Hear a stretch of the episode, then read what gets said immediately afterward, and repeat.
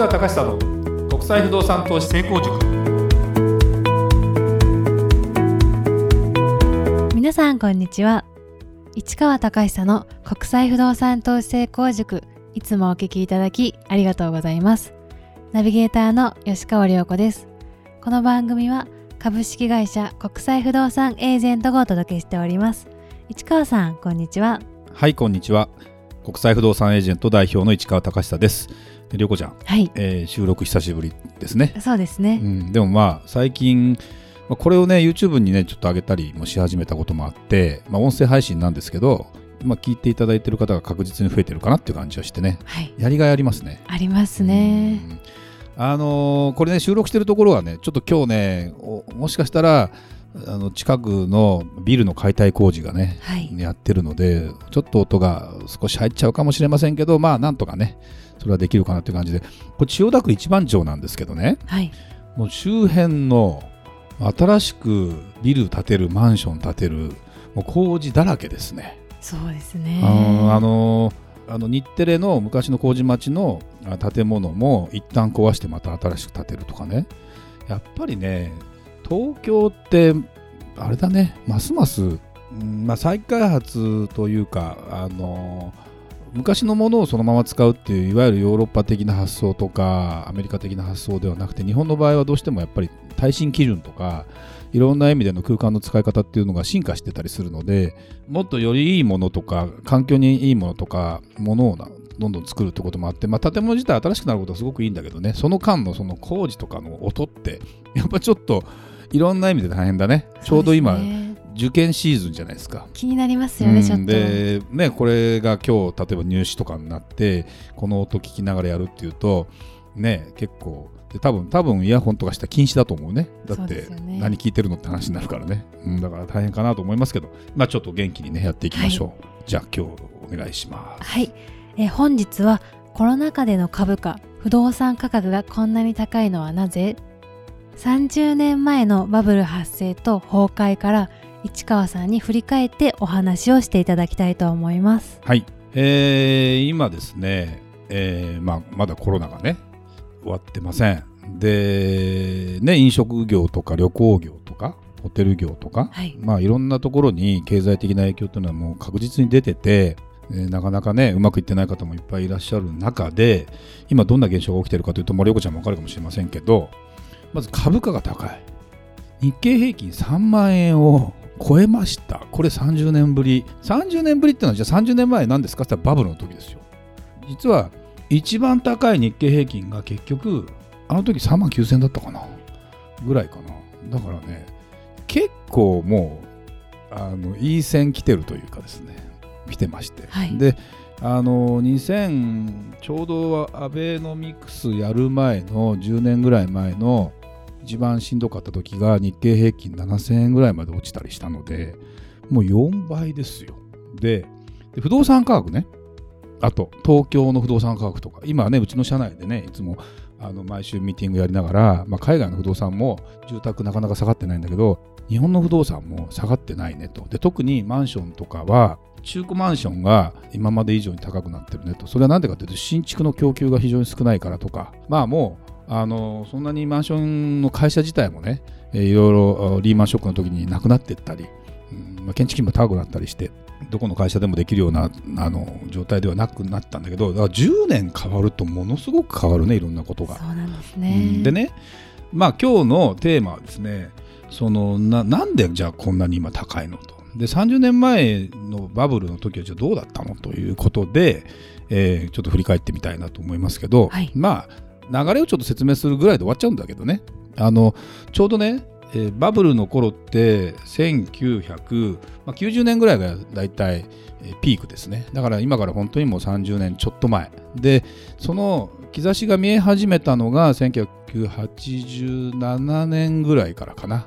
で一番大事なのはですね1985年にプラザ合意っていうのがあって要はまあアメリカの景気が悪くなっていたんですよ。当時ね。それで、えー日本円の為替が1ドル、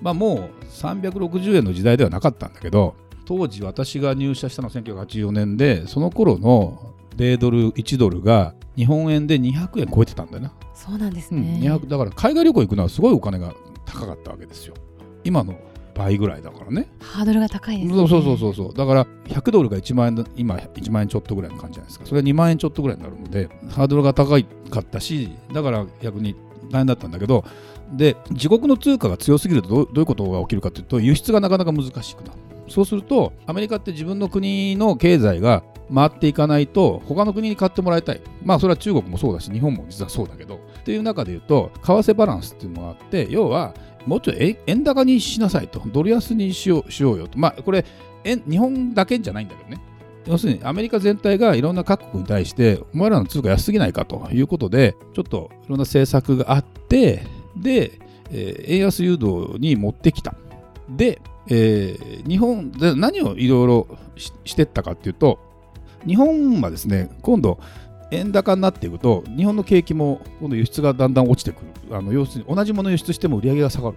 で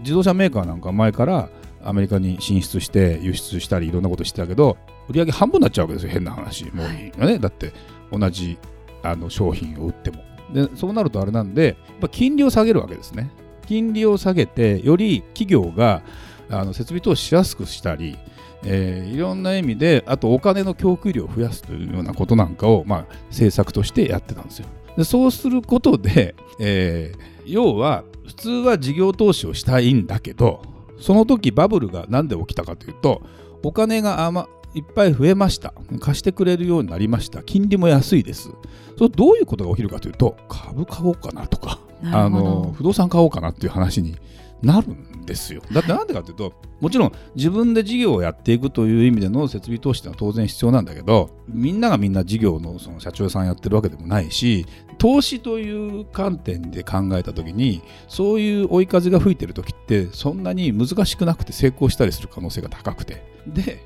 みんな殺到したんですね実はね。本来は企業のそういう設備投資とかに使わなきゃいけないお金を投資とかに回したと。でで株とまあ分かりやすく言うと、まあ、株と、えー不動産にやっぱ回るんだな。で、それでガーッと値上がりして、で、えー一気に行って、もうあの歯止め効かないところまで行って、不動産の値上がりバーッと上がり、株もボッと上がって、で、じゃあバブルがなんで崩壊したかというと、不動産総量規制って言葉はなんとなく覚えてるかもしれないけど、要は不動産関連のうん開発に関する融資とか、あ不動産買う人に対する融資をストップしたわけですね。でだからマネーサプライって言って要するにあのお金の供給量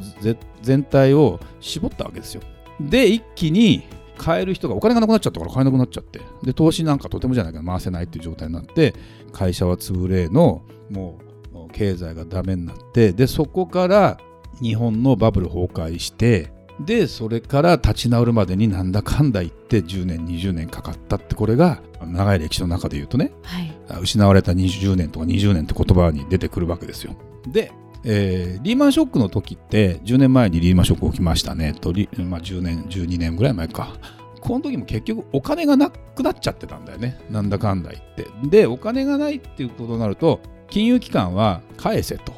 貸し剥がしをすると。でそうすると全然もうあの不動産価格とか株価って絶対下がるんですよね。どうしても。で今どんな状態かっていうとコロナ。だと今までにこんな、えー状況を見たことない。だってこいわゆる飲食業がダメになるなんてことは基本的には想定してないわけよ、そうですよね。うん。でじゃあそういう人たちを守るためにとにかくお金をどんどん金融緩和政策というかですねよりお金を市場に供給しますで金利も言ってみれば国があのただみたいな金利で貸してくるわけ実際。中小企業とか含めて。で借りる人を今度ねじゃああなたに貸しますああなたに貸しませんってあたりになると今度実はやっぱりお金ある人に貸しやすいんだわなんだかんだ言って。ここが本当は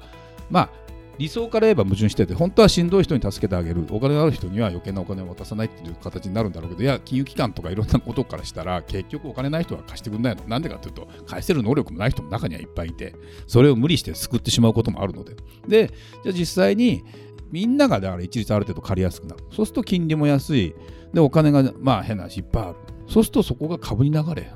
そこが不動産に流れるってるわけですよ。っていうことが今、まあ、バブルじゃないかと言われてる。でバブルは何かというと弾けてみないとバブルとは言えないので実体経済でいうとどういうことが起きるかというと不動産でいうと供給のバランスと例えば賃料と売値のバランス。だから利回りが、まあ、中国であるように2%を切ってくる、まあ、いわゆる普通のマンションとかで1%台の利回りとかで、えー、取引されてくるようになるとそれはバブルなんですよ。だって実態じゃないから。だけど賃料がふさわしくて、まあ、3%以上の利回りが出て、まあ、その価格でも値段が下がらないであろうというところを健全としている分にはバブルではない。だけど大体問題はない。それに引きずられて上がっていくってところがあるのでだから結局まあ不動産の話で言うとねみんなは好調だから何買ってもいいってわけじゃなくてやっぱりちゃんとしたニーズがあるものになんなきゃいけない。で株に関しては、えーまあ、どっかで弾けるかもしれないけど今金融緩和政策をやめるっていう傾向がもう世界的にないからさ、はい。うん、でほらもうね仮想通貨のビットコイン500万円だよ。すごいね。あれって。ついん？100万切ってたよね。つい1年前ぐらい。で僕はもうあの投資はしてないけどそれはもう億単位の金持ちが出てもおかしくないよねこんな状態、ね、だけどどっかで弾けると思いながらみんなお金があるから今やってるという状態。なので本当にですねまあ、ある意味バブルっぽいっちゃ同じですよ。構図的に言うとね。だけど、まあ、世の中のことをいろいろ考えて言うとですねそんなことの状態の中で今もう物事が行われているっていうか、まあ、僕らやっぱ世界の不動産扱ってるのでそこら辺の全体の動きっていうのは、まあ、ある意味よくわかるというか世界的にも同じような傾向になっているのか、まあ、日本だけの問題なのか。それはまたはたまた、えー、とやっぱねあの日本の場合特にそうだけど政策ってものすごく大きくて例えば GoTo トラベルをやっている時って実態は結構ホテルってやっぱり潤ったんだその瞬間。そうなんですね。だけどまた閉めちゃったら一気にやっぱりダメになるとか。あのいろんな意味で本当にだから日本人って従うからね。